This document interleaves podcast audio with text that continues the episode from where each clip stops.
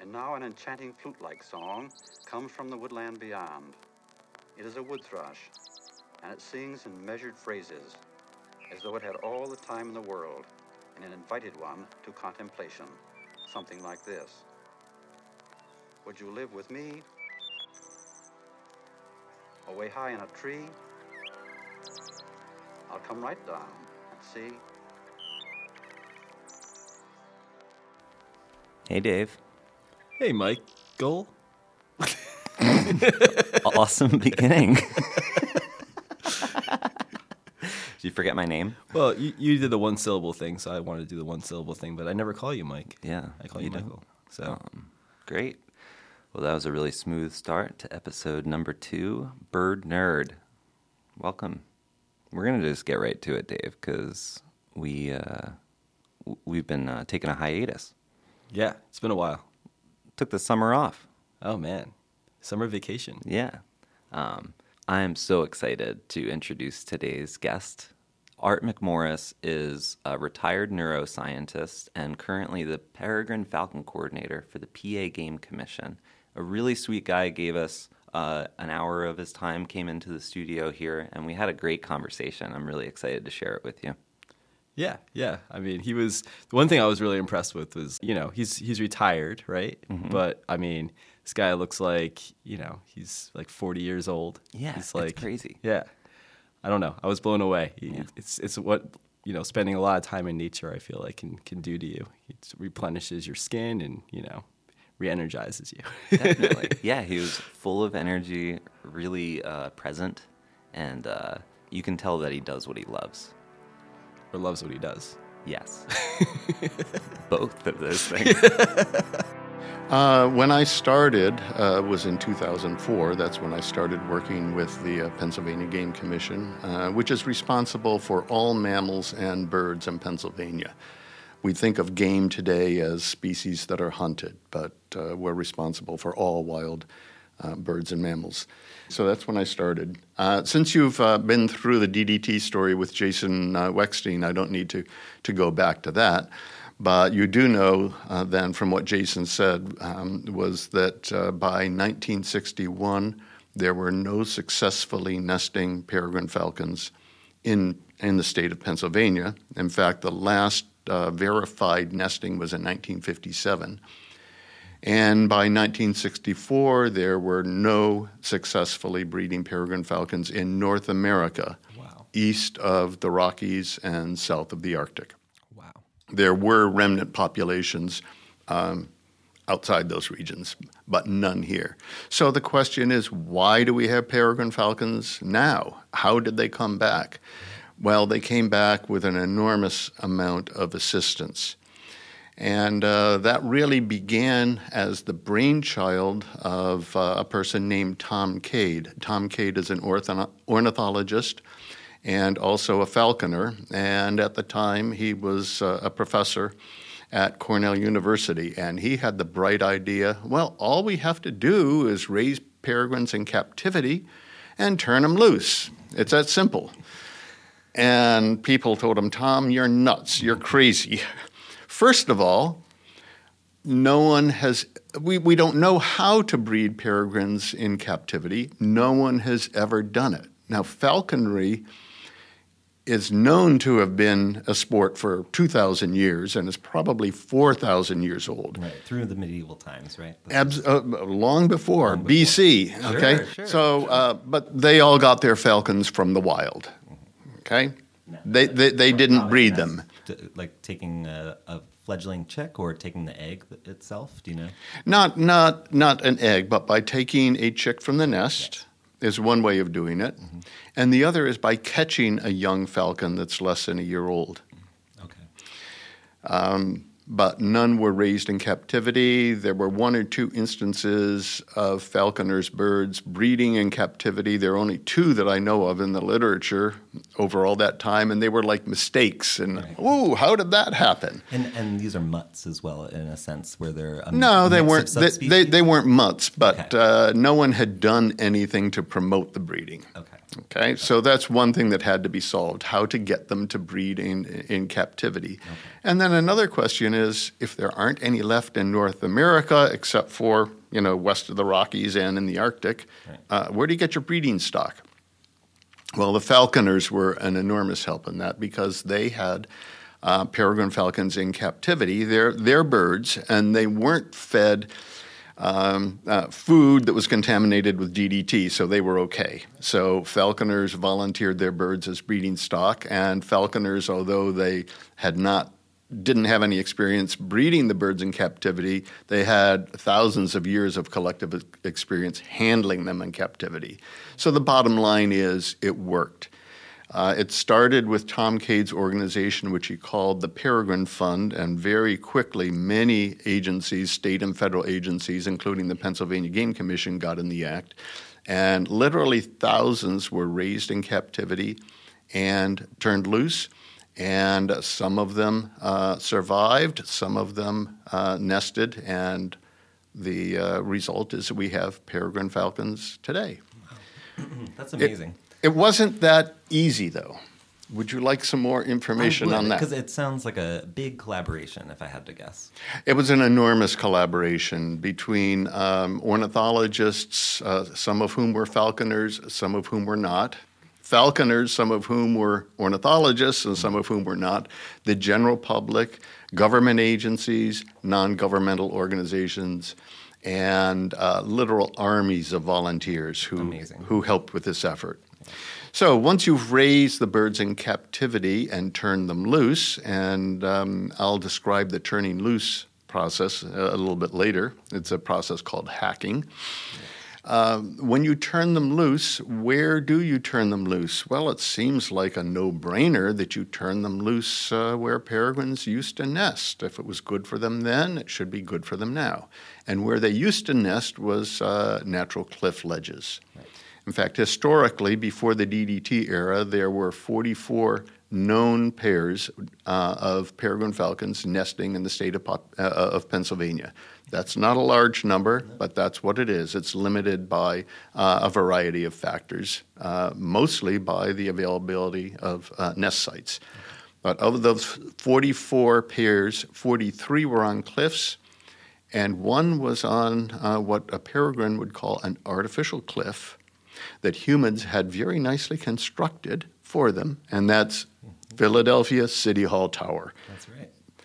And at the time, that was one of only a handful of man made sites known in the world where peregrines were nesting. Excuse me, the pollen count is extremely high today. It is, yeah. Just look at my yellow car. It is. It's a hot day in Philadelphia today. May the 4th be with you, by the way. Uh, oh, thank you. one, one, one day before Cinco de Mayo. That's right. right. so the uh, in the first uh, wave of reintroductions, the young birds were released on cliffs, specifically on ledges that had been used historically by peregrines. There was just one problem. When peregrines had nested there before, then the young were raised by adults, uh, which were able to uh, protect the young from predators, were able to warn the young of dangerous situations, and so forth. And the peregrines that were nesting on cliffs were pretty much in a standoff, in a truce with great horned owls, which also nest on cliff ledges. And great horned owls are a predator of peregrines. Interesting. Now, when the peregrines, when these young peregrines were released uh, on cliff ledges without parents to protect them, and great horned owls had had decades to kind of spread into the unoccupied houses in the neighborhood, as it were. Yeah. The result was all of the young were lost to predation by great horned owls. Okay. So the process was briefly stopped. The thought was, you know, this is a lot of time, trouble, and expense to go through to raise food for great horned owls. So then, so that first uh, wave of uh, reintroductions was in the 1970s. So then, s- starting later on in the 70s and going into the 80s, the reintroductions were started ag- again, this time uh, tall buildings and towers, artificial towers that were built in salt marshes. Uh, tall buildings in cities are artificial cliffs, as seen by the peregrines, but there aren't a lot of great horned owls in cities. Correct. Great horned owls don't like cities. Why they're- is that too loud? uh, too loud, um, that is one thing. They, they, they hunt with their hearing, uh, but it just is not uh, appropriate habitat for them. I understand. And there's plenty of prey. Peregrine falcons, as you know, eat birds almost exclusively, which they catch in the air. They won't come to the ground and grab a bird. Um, they catch it in midair, which is quite spectacular to see. And cities are full of pigeons and starlings and, uh, and other birds like this. So there's plenty of prey and reduced predator pressure. And then the other release site was uh, salt marshes, such as uh, Forsythe uh, Refuge uh, in coastal New Jersey, Okay. where until recently there was a tower that was uh, there. It was taken down just last year, but there was a tower that was used for release of, of peregrines. Again, um, um, much uh, greatly reduced predator pressure. And lots of prey, lots of shorebirds and, and seabirds in the, in the salt marshes. So this time it worked and the population gradually began to expand. The first nesting pairs in uh, Pennsylvania that nested successfully were in 1987. Now, I mentioned that 1957 was the last successful nesting um, before the DDT era, so that's a So long time. 30 year interve- intervention, human intervention, to get That- this to a, somewhat of a stable trajectory. Um, well, yes and no. Okay. The trajectory was up for a couple of years, and then for about 15 years, it was level. Um, there was a population out there nesting, a few pairs, three to five pairs, uh, but it didn't increase. And so the wildlife biologists put their heads together and realized that perhaps this wasn't a large enough population to support a growth of the population. So a third third wave of reintroductions was started, and that was in the 1990s. And that bolstered the population further. And since then, starting in the uh, early to mid 2000s, then we got a trajectory of increase. And so there has what been. The, what was the difference with that effort in the 90s? what was the difference? The difference in the in the scale, or is there it was, it was- the same kind of implemented plan? Uh, it was just more successful at that point. How how did it differ from the 80s? It simply pumped more peregrines into the population. And more peregrines in the population means more that can reproduce, more that can pr- produce young.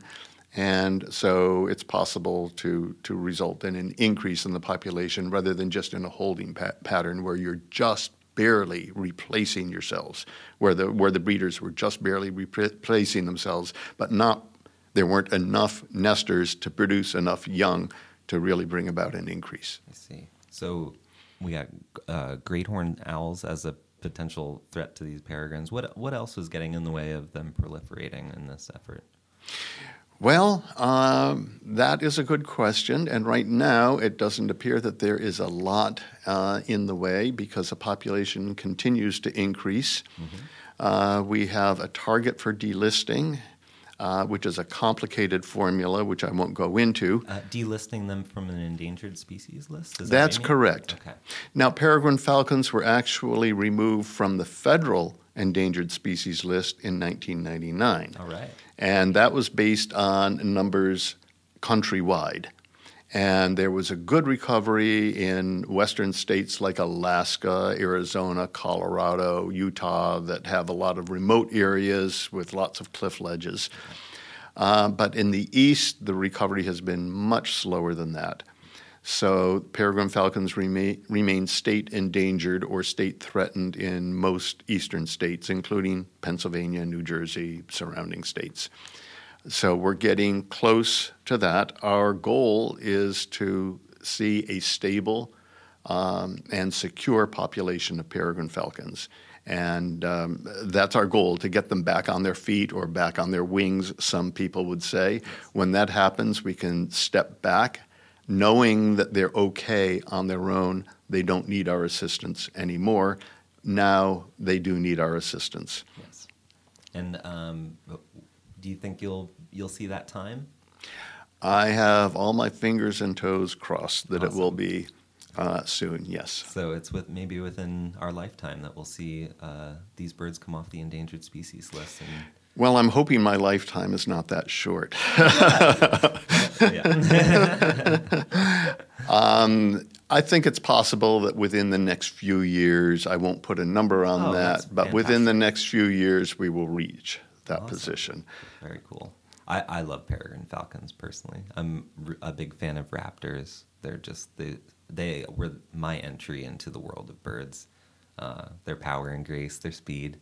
Uh, I love their hoods, their eyes. Their eyes in particular are really striking, and people have written poems about peregrine eyes. You you stare in, into peregrine eyes all the time. What uh what what's staring back there?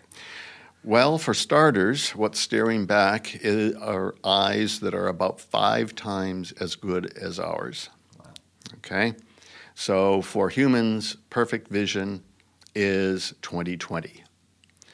For peregrines and other falcons that hunt with their eyes, their vision is about 24.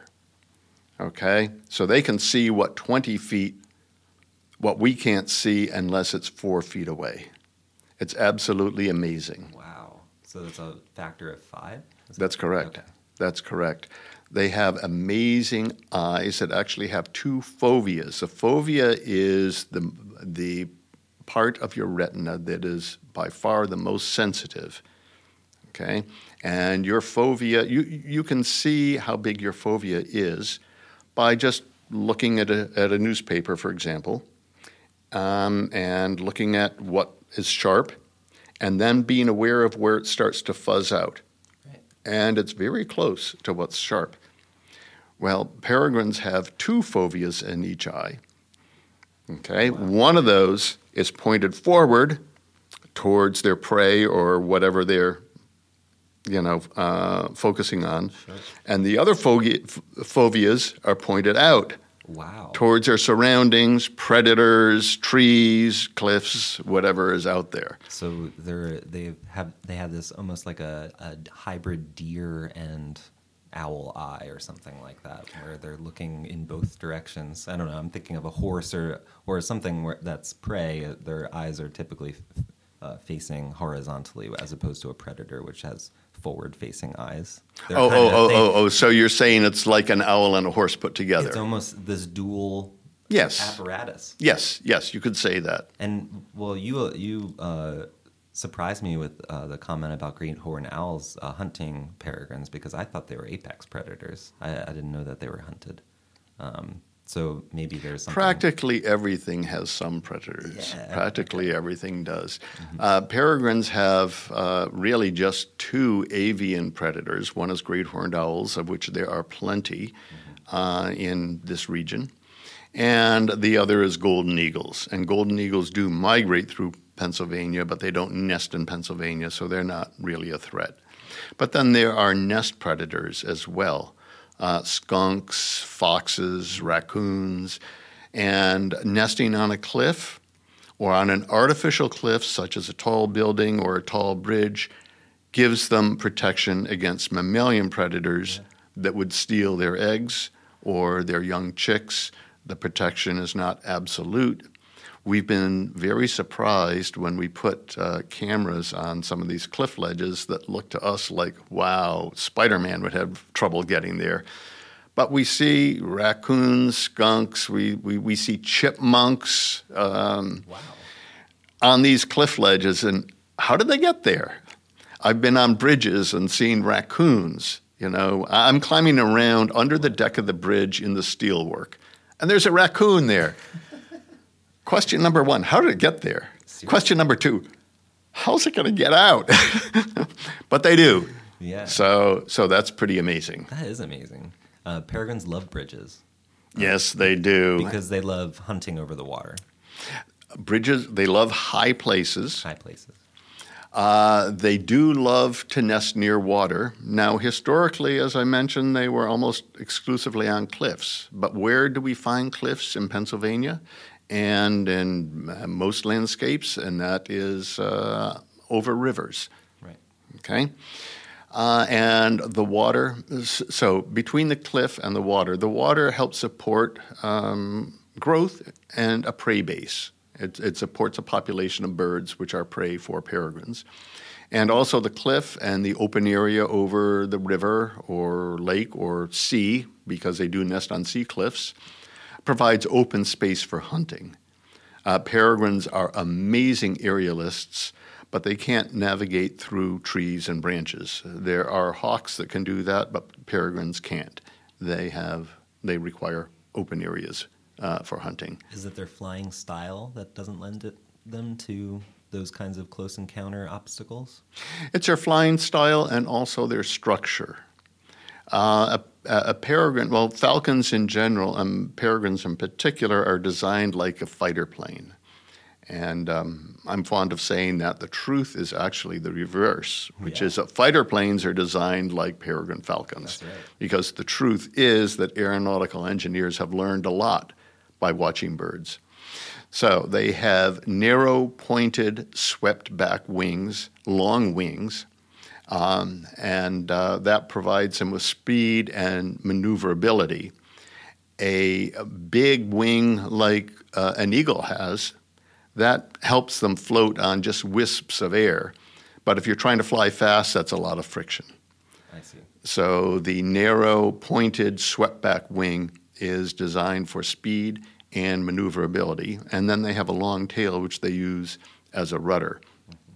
Those long wings don't work very well if you're trying to fly through branches.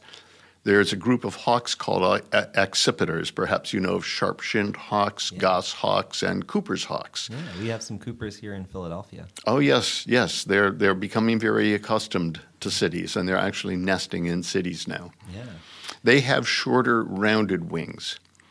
I watched a sharp-shinned hawk in my backyard chase a goldfinch. I had a dense clump of um, holly trees you couldn't see through the goldfinch went crashing th- into the holly to get away from, from the sharp from the sharpie, the sharp-shinned hawk, mm-hmm. and came crashing out the other side.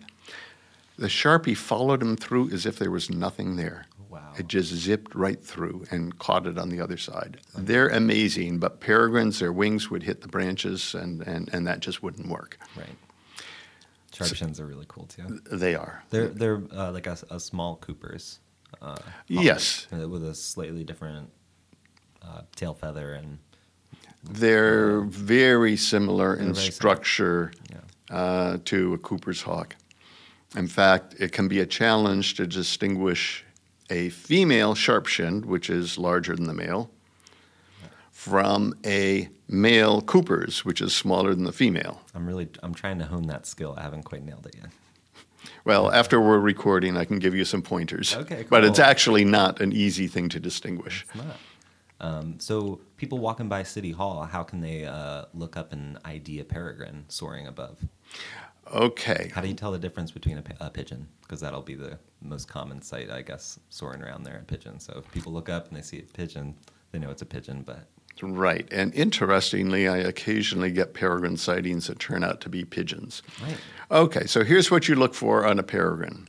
If you can see it up close, and which you normally wouldn't if you're walking down South Broad Street and you look up and see a peregrine, uh, the peregrines are distinguished by a black helmet and black sideburns, okay, which is quite unlike a pigeon. Right. Like Elvis. Yes, Elvis, Elvis, in Las Vegas. Right. Yes, that's a good that's a good comparison. Perfect. but if you're looking at it from below and it's way up above you, you're not likely to see that. What you will see is the narrow pointed swept back wings. Now, depending on how they're flying, they can straighten out their wings so that they're not swept back. They can even spread the uh, the feathers on their wingtips so that it looks broader. But but that's what you look for. Another thing that you will uh, you will see is a very rapid wing beat. That's right. It's very rapid and very shallow.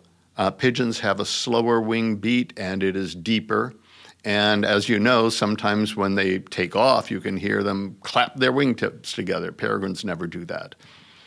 And another thing to look for is speed. Peregrines go extremely fast. I will talk to uh, rooms full of school children and I ask, How fast do you think a peregrine falcon can go when it's really busting it? When it and at its fastest, it's in a power dive, and all the hands go up because their teachers have have have really prepared them in class. All the hands go up, and there's a chorus that says 200 miles an hour. Right. In a power dive, they have been clocked by radar up to 240 miles an hour, 240 miles an hour. which is absolutely amazing. And going back to eyes, that's another thing about eyes. Imagine going 240 miles an hour with your eyes wide open looking forward. Yeah, You couldn't do it. We, have could, have we you ever couldn't do ridden it. a motorcycle? I have. I haven't quite gotten up to 240 miles an hour. Right, but if, if you get just into that like just above 60 range, your vision starts to narrow. Oh, yeah. You sense it. This Oh, yeah. tunnel vision begins to ensue. So I got to imagine, yeah, that would that would start happening at a 200 240 mile an hour mark. That's But- right. But yeah, they must be adapted to and it dries their uh, your eyes out. Now peregrines have tears that are thick; they're almost mucousy. Okay, so that they don't dry out. They also have a third eyelid. It's called a nictitating membrane, which is transparent. But they don't use that when they're chasing prey at high speed because uh, their vision isn't quite as good with that membrane down. Pretty awesome. All those adaptations to fly so fast. And I got to I got to see that up close, Dave. Because after this interview, Art invited me to attend the Falcon banding at City Hall Tower. And so I showed up early in the morning with my cameras and I documented the whole thing. And uh, at the end of this episode, I encourage listeners to go and check out the video. And you can get a firsthand look. You can meet Art and you can see these chicks up close, and they're hilarious looking. they're really they're, they're really funny. Let's get back to the interview, and uh, Art's going to explain the process of banding these chicks. When, when do we get to talk about your your uh, whole experience? Sure. Like I feel like you have a lot to say. Okay. Right after this. Okay. So you're you're banding uh, the chicks and you're Yes. tracking them through their lifetime to uh, see where they nest eventually. Uh, ultimately, how, how do you recover these bands uh, upon death? I guess would be the most likely because it's hard to catch a living peregrine. Well, it's actually better than that. Okay, uh, we cool. actually put two bands on on the leg, uh, uh, on the bird's legs. On the right uh, hand leg, hand leg, on the right leg, uh, we place a band uh, issued by the U.S. Fish and Wildlife Service that has nine digits on it. And when birds are banded, then that's the band that they that they all get. You can't read that band unless you have the bird in your hands uh, and that usually means that the bird is injured or dead. And because um, those situations, or- or if it's trapped for some reason, and because those situations don't arise very often, the average for bird banding is that you see about one in every thousand birds later on. But we put a second band Let's finish the on interview, the left leg the of the peregrine Oh man. All right. and that's, fine. color coded. Uh, we're currently using a color code which is black on the top and green on the bottom. And that has two to four characters, uh, either letters or numbers, which you can read uh, if you've got a good view of the bird with binoculars or a telescope, or you get a good telephoto photograph of the bird, you can read that on a living bird. Okay. And because of that, we have resighted 19%. Okay, that's 190 times as many of our banded peregrines uh, that have been banded. That's great. And that's also aided by uh, two other things. One is peregrines are such charismatic birds that uh, besides our army, literal army of volunteers that help uh, with this effort to restore the peregrines, in addition to our regular volunteers, then the general public loves the birds. Wow, I saw a peregrine falcon and here's my picture. And you look at the picture and there's the band number. Yep.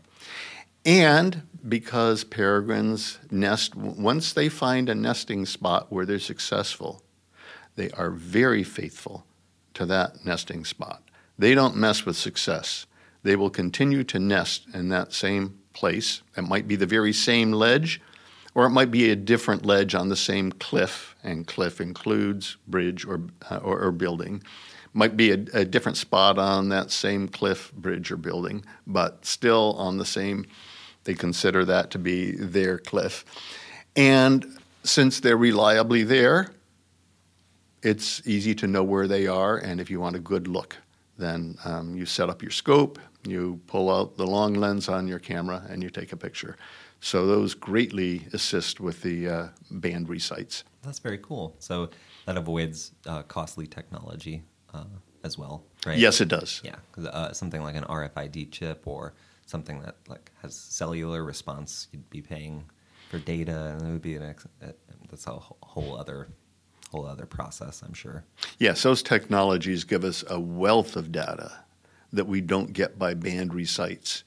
Uh, for example, the female peregrine falcon that is nesting on City Hall came from a nest on Tuckahoe River. There's, there's a, a uh, coastal marsh there. Okay. And she fledged in 2006. She came to City Hall. She's still here this year. Uh, we know all that uh, because of her bands. So we know where she came from. We know where she's nesting now.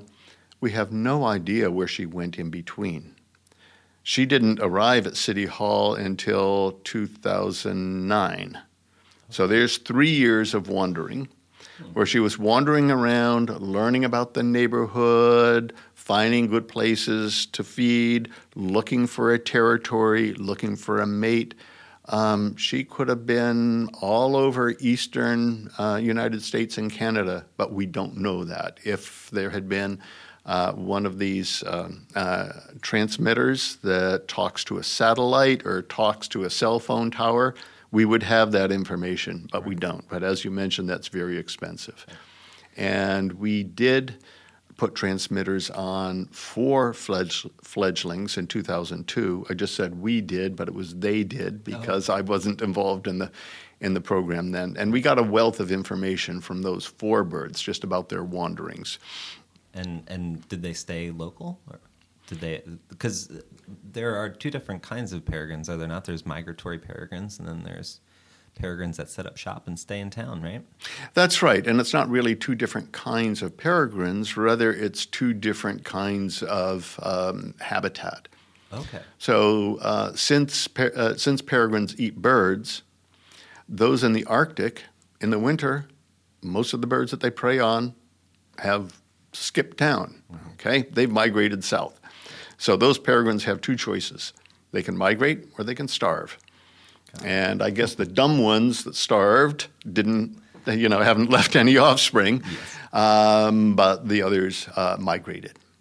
Okay. Here in Pennsylvania, we might say that it gets cold in the winter, but birds have feathers, and more important than feathers, all, it, all they need is enough food. If they have enough food, they can stay warm and there's plenty of prey around uh, in the winter for peregrines. So most of our Pennsylvania peregrines either stay in their territory year round, or if they leave, they only leave for a short period of time, at most four to six weeks during the winter, and then they come right back.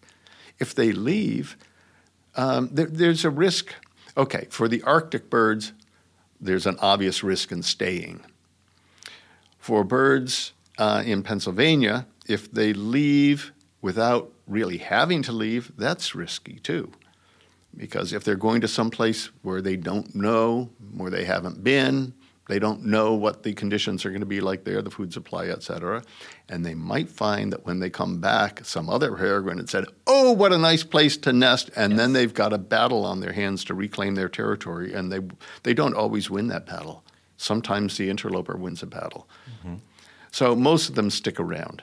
All right. Is that a common uh, uh, cause of death for these peregrines is uh, intercompetition? Um, I wouldn't say that it's common, but I wouldn't say that it's rare either. And it probably happens more often than we see. There have been cases where we've actually seen it happen.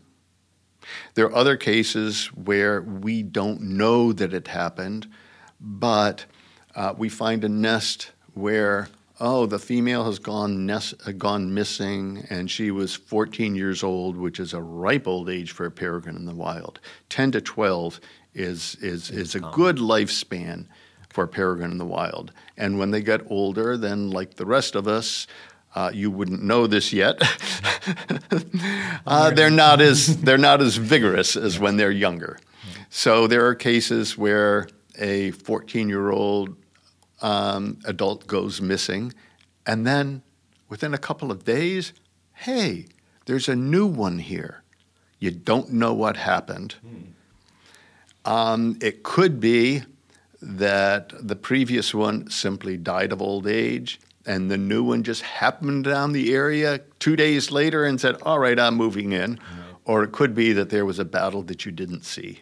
So sometimes you are the interloper, as you say. You're the one coming to the nest, trying to uh, interact with the the young chicks, right? That's So- correct. So, in a sense, you take on the role of of maybe some kind of uh, competitor, right? And so, how does the peregrine treat you in that kind of scenario? What's it like?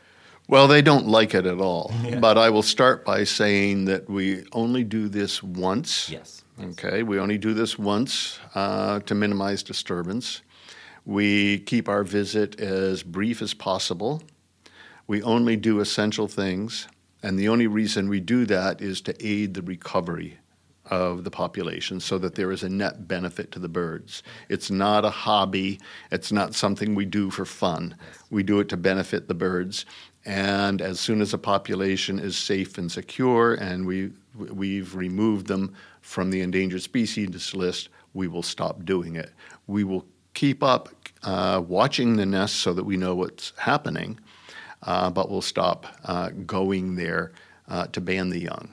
And we call it a banding visit, but really it's a nest visit. There are four things that we do there, and banding is only one of those four. Okay. Another thing that we do is verify the nesting results. This is essential data we need to understand whether the uh, population is stable, whether it's growing, how many young they have, etc. And at some nests, we can see into the nest, but at many, we can't tell unless we go there. So that's the first thing. The second thing is to identify the adults. Again, at some nests, then uh, volunteers uh, or uh, people who are uh, very much involved with the program will get photographs which allow us to identify the adults. At other times, we don't get that opportunity until we go to the nest. The third thing that we do is we give medical exams to the young to check their health. And there are conditions that we can correct right there at the nest site, which, which help them to survive. And if we find one that has a serious problem, we can take it to a wildlife rehabi- rehabilitator. And then the fourth thing that we do is to ban the young, uh, which is our uh, uh, one of our most important tools for tracking the population. As you've mentioned, uh, it allows us to find out uh, where they go, whether they nest, uh, uh, what their contribution to the population is by having young, you know, how many young they have. Uh, it allows us to determine whether Pennsylvania is a source of peregrines for the population, you know, on a larger scale, uh, the eastern in eastern uh, North America, or whether it's a sink. You can imagine a situation where birds that come from nests in other states and Canadian provinces come to Pennsylvania to end nest and don't produce enough young to replace themselves. That would be a population sink.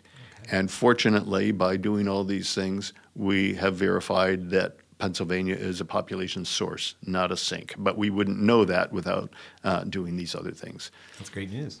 So the adults don't like it when we go there, but as I said, we, ke- we keep our visit as short as possible. Yes. I can just imagine uh, these adults. We come to the nest, they fly around, they scream bloody murder, and then we leave, and then they say, Ha!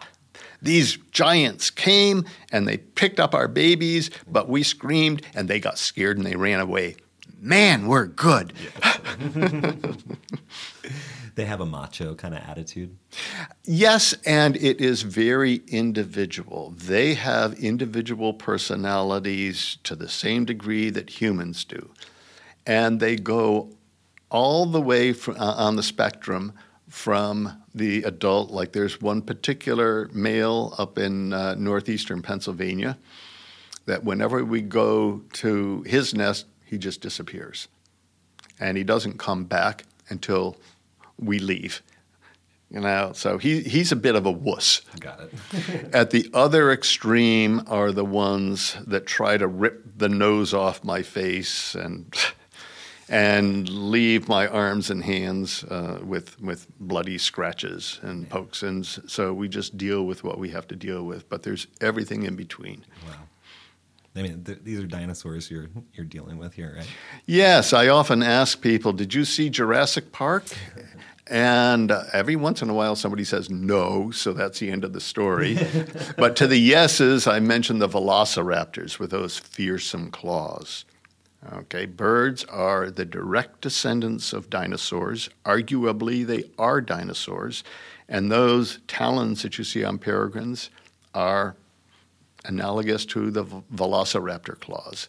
They are really fearsome. That's what they use to catch their food, and that's also what they use to defend themselves. Uh, they're not biters so much as footers. Got it.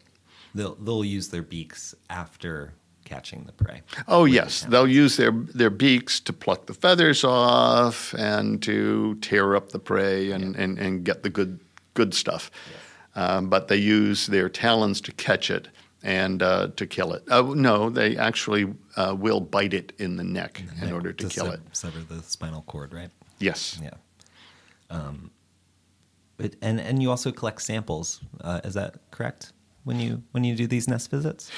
If we find unhatched eggs, now these are eggs that we go to the nest uh, when the young are 20 to 30 days old. Occasionally, we find an unhatched egg, which means that that egg should have hatched 20 to 30 days ago and it's dead. We will take that egg uh, for chemical analysis so that we can detect uh, what contaminants the population uh, is exposed to. On occasion, and it's uh, a rare occasion, uh, we will uh, take a feather sample, and this is also for co- contaminant analysis. And also, I, I take throat swabs from the birds uh, to detect a disease known as trichomoniasis. This is a protozoal parasitic infection Okay. uh, that the birds get. I, as part of my medical exam, I check the throat for any evidence of trich. Um, and if there is evidence of very early trich, I treat them with antibiotics on the spot, and that takes care of the problem. If there's advanced trich, that requires more intense care, so we take them to a wildlife rehabilitator. But I take these throat swabs because even before we can see it visually, there might be trichomonads there in the throat. So I send those throat swabs uh, to a collaborator in uh, Tennessee, and they culture the throat swabs. And on occasion, they're able to detect trich, which we weren't able to see.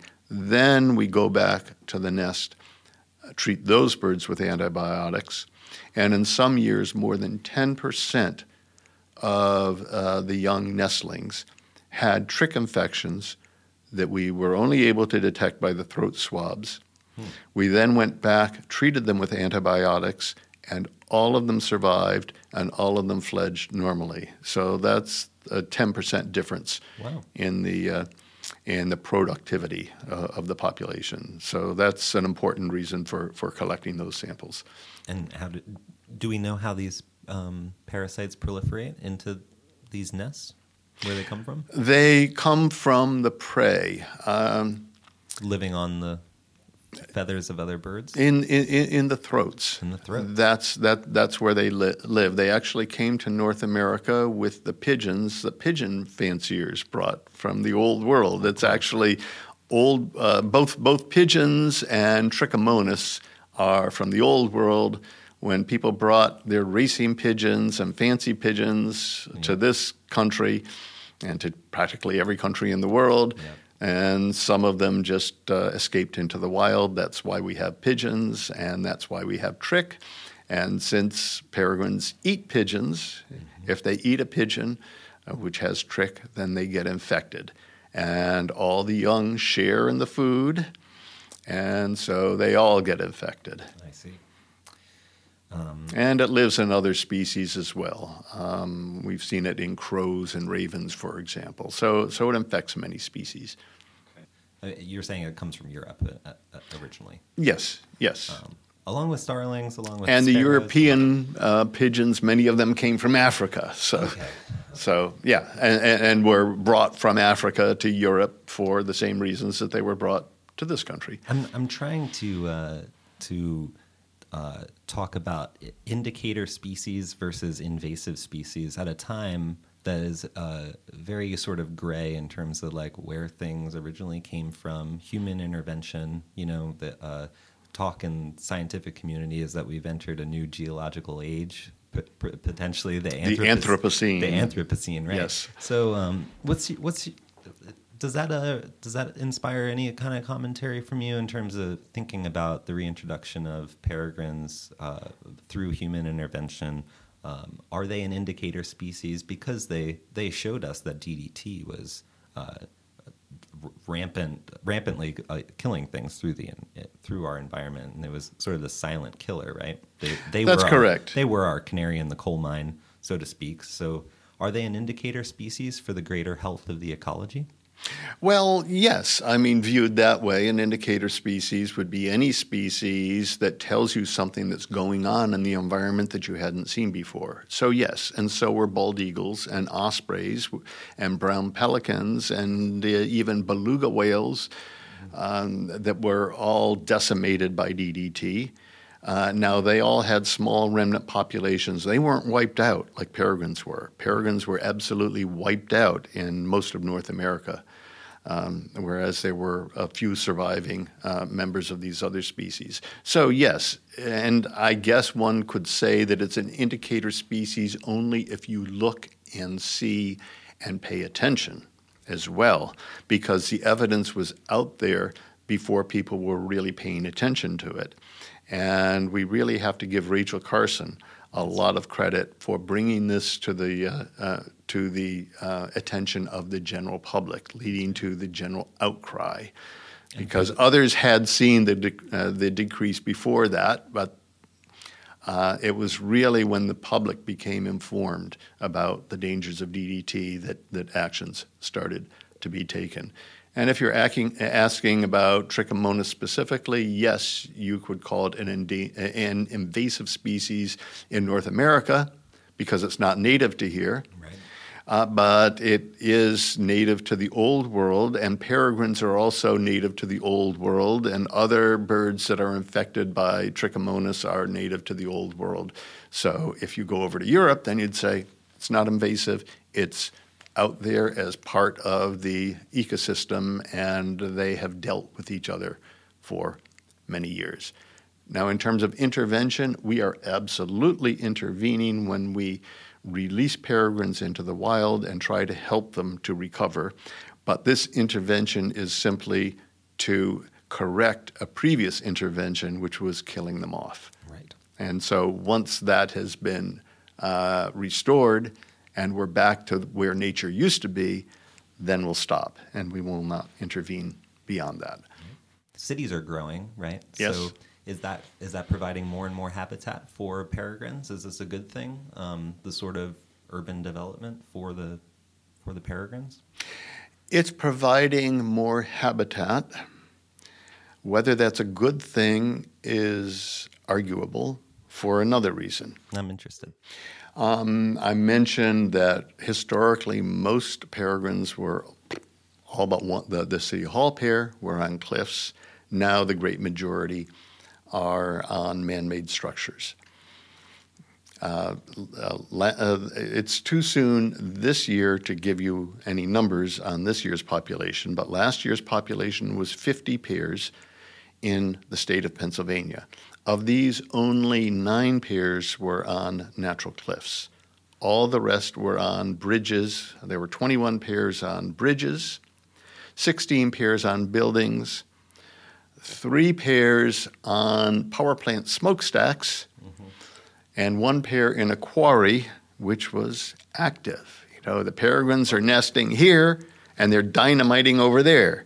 That's not good. No. Now, why do we care whether peregrines nest on cliffs or on buildings and bridges? They nest successfully at all these places. They produce young. Those young uh, do contribute to the population growth. But there, at, at the man made sites, there are a lot more fledging hazards. We would, could call these man made fledging hazards. Okay. Um, if a peregrine is nesting on a bridge that crosses a river where it's a mile wide, like on the Delaware, the Susquehanna, whatever, when the young fledge, that is, when they take their first flight, I think of them as being like kids learning to ride a bicycle. They fall a lot. They're not very good at it. They don't really know what they're doing. Their first flight should probably be called a first glide because what they do is they kind of glide. And if they're at a cliff and they can't make it back up to the ledge they came from, they land on a lower ledge, they land on a tree, something like that. And they're fine. If they're fledging from a bridge a mile from shore, then it's oh no, now what do I do? Oh. And they end up in the river, and either we don't see them again or we have armies of Fledge Watch volunteers that are out there in their kayaks picking them up. Whoa. Oh, for example, one year on the Susquehanna, there were two fledglings, uh, which got the names Duncan and Splash.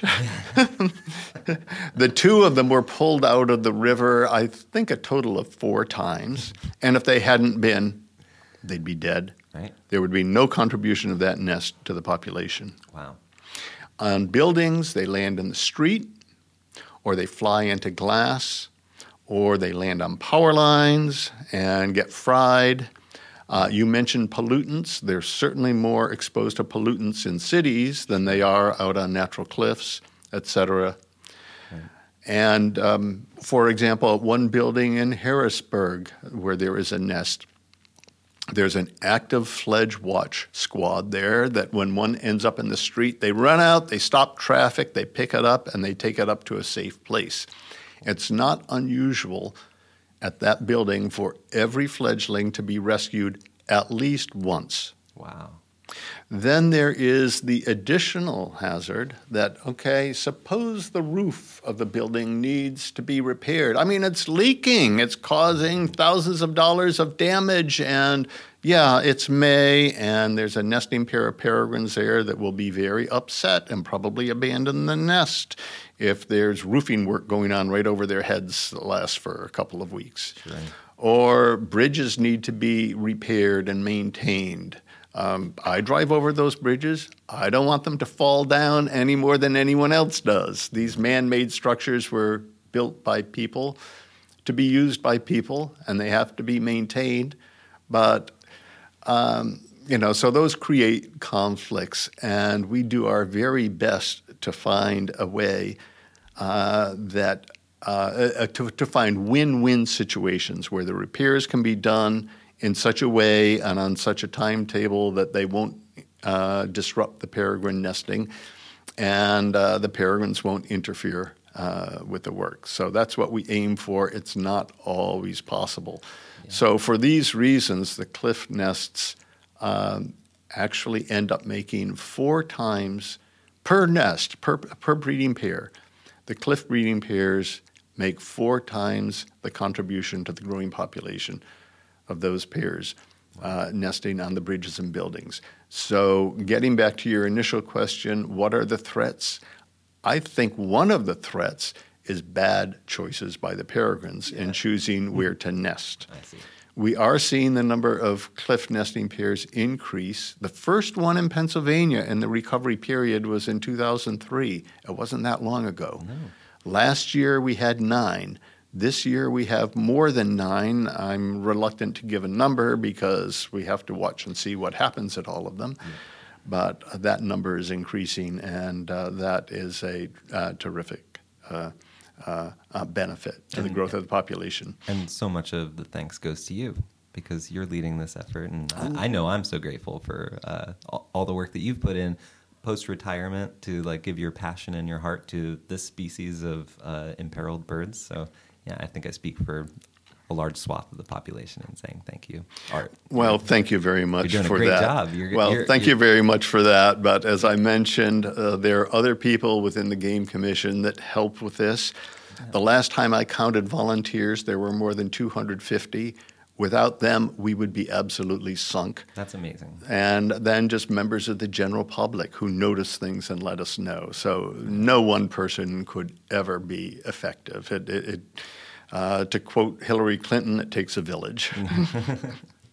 So, how can people get involved? And there's 250 volunteers. I'm sure there's plenty more that uh, find this work to be super meaningful and, and would love to be out there. Uh, how can people find you? Um, they can find me by email. My email address is McMorris. That's my last name, M C M O R R I S, at mac, that's M A C dot com. So they can find me that way. And um I think the number one thing that people can contribute with now, which is not an easy thing to do, is to look for more pairs at cliffs. It's not an easy thing to do because the cliffs are remote. Yeah. It's also not an easy thing to do because these cliffs are big and the peregrines are little in comparison. And um, they have camouflage coloring, so even when you know that it's there on that ledge, it's not always easy to see. But uh, if people are out kayaking, hunting, fishing, hiking, bird watching, just enjoying the outdoors, and they see something at a cliff, let me know. Uh, so that's the number one thing. We have very good coverage of some nest sites by volunteers. There are others where there is coverage that is less good and we could use more help. And if people would like to help, uh, then I could tell them, you know, where more eyes and ears would would be helpful That'd be there as well. Exciting. Cool. Well, thank you for that. That's great. Um, is there uh, anything that we haven't touched on that, that you'd like to talk about? Uh, to uh, you know, my my aim here is to invite people into the world of birds who um, aren't aren't necessarily there yet. Don't uh, don't have access to the to the beauty or or um, you know just haven't kind of stepped into uh, looking up and opening their minds to uh, to that area of the environment. Is there is there anything else that you would? Well, uh, I think we've touched on a lot of things. I think so. Um, there is a list longer than my arm of things that we haven't touched on. We only have all day, so there's not enough time.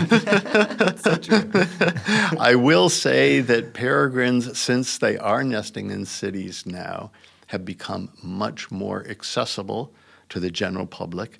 And in Philadelphia, in particular, we have seven pairs of peregrines nesting within the city limits of Philadelphia. So That's cool. 15% of the total population of the state is within Philadelphia. So they're out there, they're living in the city, they're coexisting with people. It's not an easy truce, as I mentioned, uh, when we talk about them landing in the street or um, um, uh, conflicts with uh, uh, uh, you know repairs and maintenance, but they are thriving in the cities so that they're accessible and uh, they are absolutely charismatic. So they're out there to be to be seen and enjoyed. Very cool.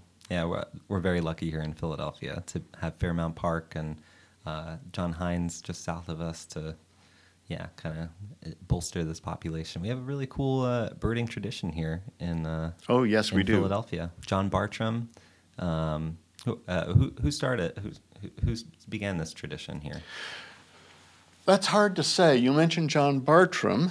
Okay, and he and his James Audubon. and his yes, John Bartram, uh, John's son William Bartram, and Alexander Wilson, That's right, Alex. who is known as the father of American ornithology, who was a weaver in Scotland and uh, somewhat rebellious and didn't know how to hold his tongue.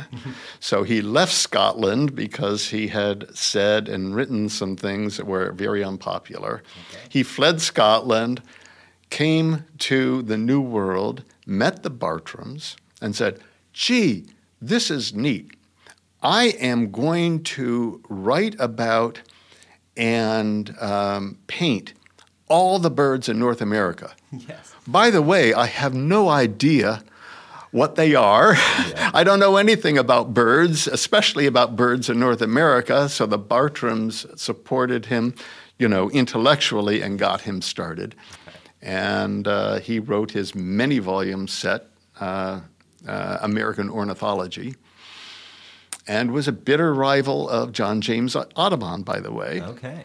And partly as a result of that rivalry, and partly as a result of the fact that John James Audubon couldn't hold his tongue either, he ended up publishing his Birds of uh, America in London because he couldn't find a publisher here Wow. because he was unpopular here. I did not know that. But between those two, they certain uh, those those are the two giants of American ornithology. The Bill Gates and the and the um, the And the Steve Jobs. of, of uh, birding. Yes, you could say that. Okay, cool. You could say that. Uh, that's fascinating. And Philadelphia has uh, has gotten this this moniker, the cradle of American ornithology, and it derives in large part from that from that old tradition, and the Academy of Natural Sciences here Yes. in in Philadelphia. Yeah, we're so lucky to have the Philadelphia Horticultural Society here in Philadelphia, the um, natural the Academy of Natural Sciences. We have such a cool tradition of uh, naturalists here working in Philadelphia. Yes, Breaking and there ground. is a tradition in Philadelphia that goes way back, you know, to such people as Thomas Jefferson, for example, you know, um, who is not a Philadelphian, but uh, he was part of the intellectual elite that met in Philadelphia and, and, and just focused on science and natural history. Yes, and we need more of that today. So that's that's the goal. Yes. Yes. So thank you so much for your time, Art. Uh, this was a pleasure to to meet you and pick your brain. Thanks for meeting us in the studio. Well, thank you for the invitation. It's been a true pleasure. Awesome. Hope to hang out again sometime. Let's do that. okay. And we did hang out again. And we got together to ban these falcon chicks uh, a couple weeks later. He invited me. So uh, you want to hear the rundown, don't you? I do. I'm like sweating over here. Okay. So, to put your mind at ease, let me give you the whole rundown.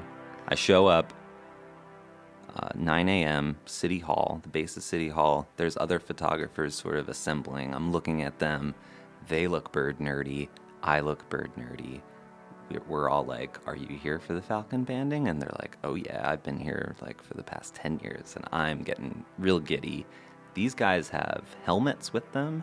They have other protective gear. I'm like, oh man, what am I getting myself into? We all get signed in. We take the tiny little elevator ride up to the top of City Hall. We all get out. We get the uh, work table out with all the tools, all the different testing materials, all, all the banding uh, utensils. There's tools. There's um, uh, pH strips. There's uh, boxes, there's nets, there's all sorts of stuff. So we uh, go over the curtains, we peel back the curtains, and there's mom right on the ledge. She heard us coming up and she's checking us out. She's like, What are you guys up to?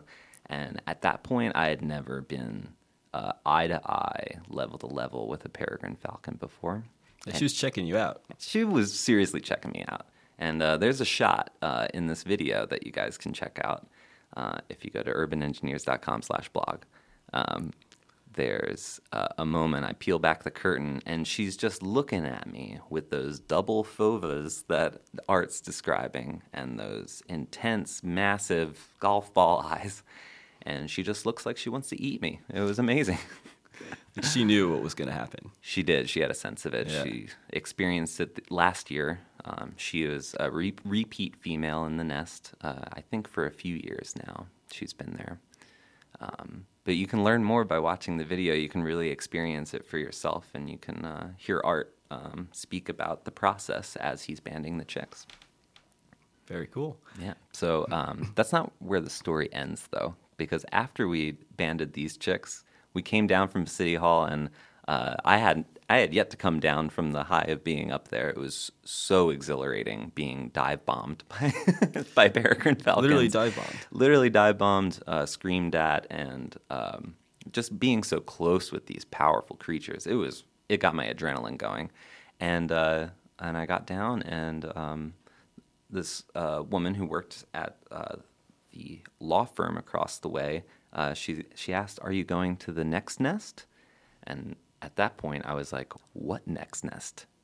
And she was like, "There's another nest at 2400 Chestnut Street that we're going to, and we're going to ban those chicks there." And at that point, I was like, "I'm not going back to work. I'm going to film another nest." And I'm so glad that I did go because I got to go on a flat topped roof and uh, and really experience the U shaped dive bombs of these peregrines and to really get a full view of Philadelphia. Um, I'm so grateful I was able to capture the photographs and the video from that moment on top of the apartment building. Um, subsequently, a much more ferocious female, so uh, she was really getting up in my face, and I was able to get some cool images but yeah, I'm just so grateful for um, Art's generosity, uh, inviting me out, uh, allowing me to capture uh, this important work in the restoration of the species.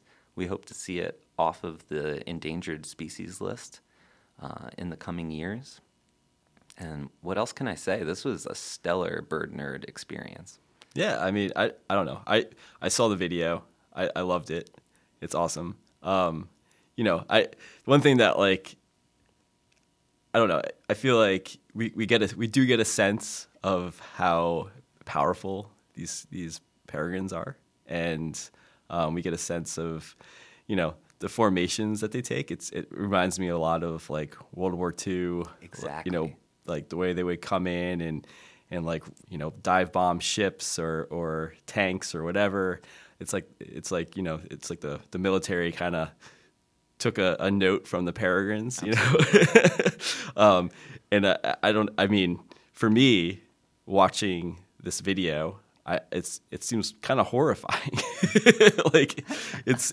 I mean, you really do get the sense that you're uh, you're kind of out there, and all you have between you and these these ferocious talons are is a is a broomstick. Right. I forgot to mention that uh, the shields that we use uh, in interacting with uh, these raptors are broomsticks because uh, you know the bristles are soft enough that it certainly wouldn't harm the bird, but you're able to get um, the attack uh, away from your head and from your face and from your vital organs uh, because they're coming at you uh, full speed with these razor talons. So it was important to stay protected with helmets uh, and using these brooms as shields, not swords. We weren't swinging at the birds as they dove, uh, dove past us, but Right. simply to protect our faces and extremities.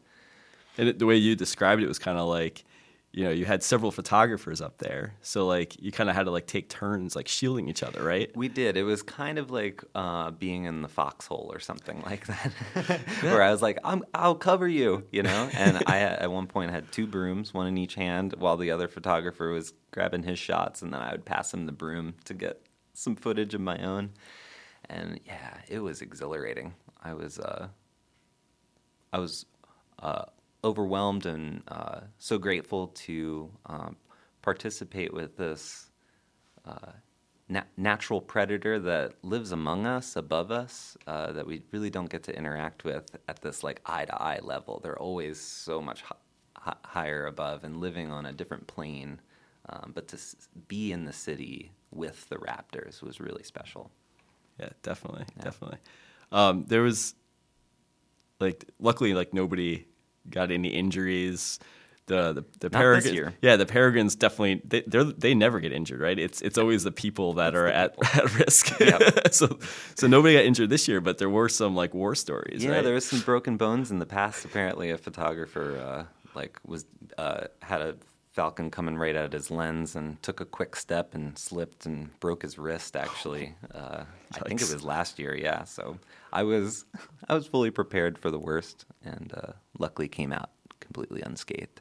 Yeah, but um, yeah, I encourage uh, people to look into the rich history of the peregrine falcon. They they nest all over the globe from pole to pole, but in North America, they've been imperiled for um, 50 years now, since the 40s, and we're finally seeing them turn around, and uh, uh, very soon we'll be seeing them off the endangered species list. Hope- It'll happen. It'll happen Yeah, with the help of Art McMorris exactly. and friends. Right. He's our superhero. Yeah. Yeah, please get involved, reach out. Um, yeah, for more information about the Peregrine Falcons in Philadelphia, head to City Hall Falcons on Facebook. Um, head to 2400chestnut.com slash falcons to check out a live feed of the protected nest there. And uh, visit us at our home on the web at urbanengineers.com slash blog. Thanks for listening to Bird Nerd. Thanks for joining me, Dave. I'll see you for episode number three. Until next time.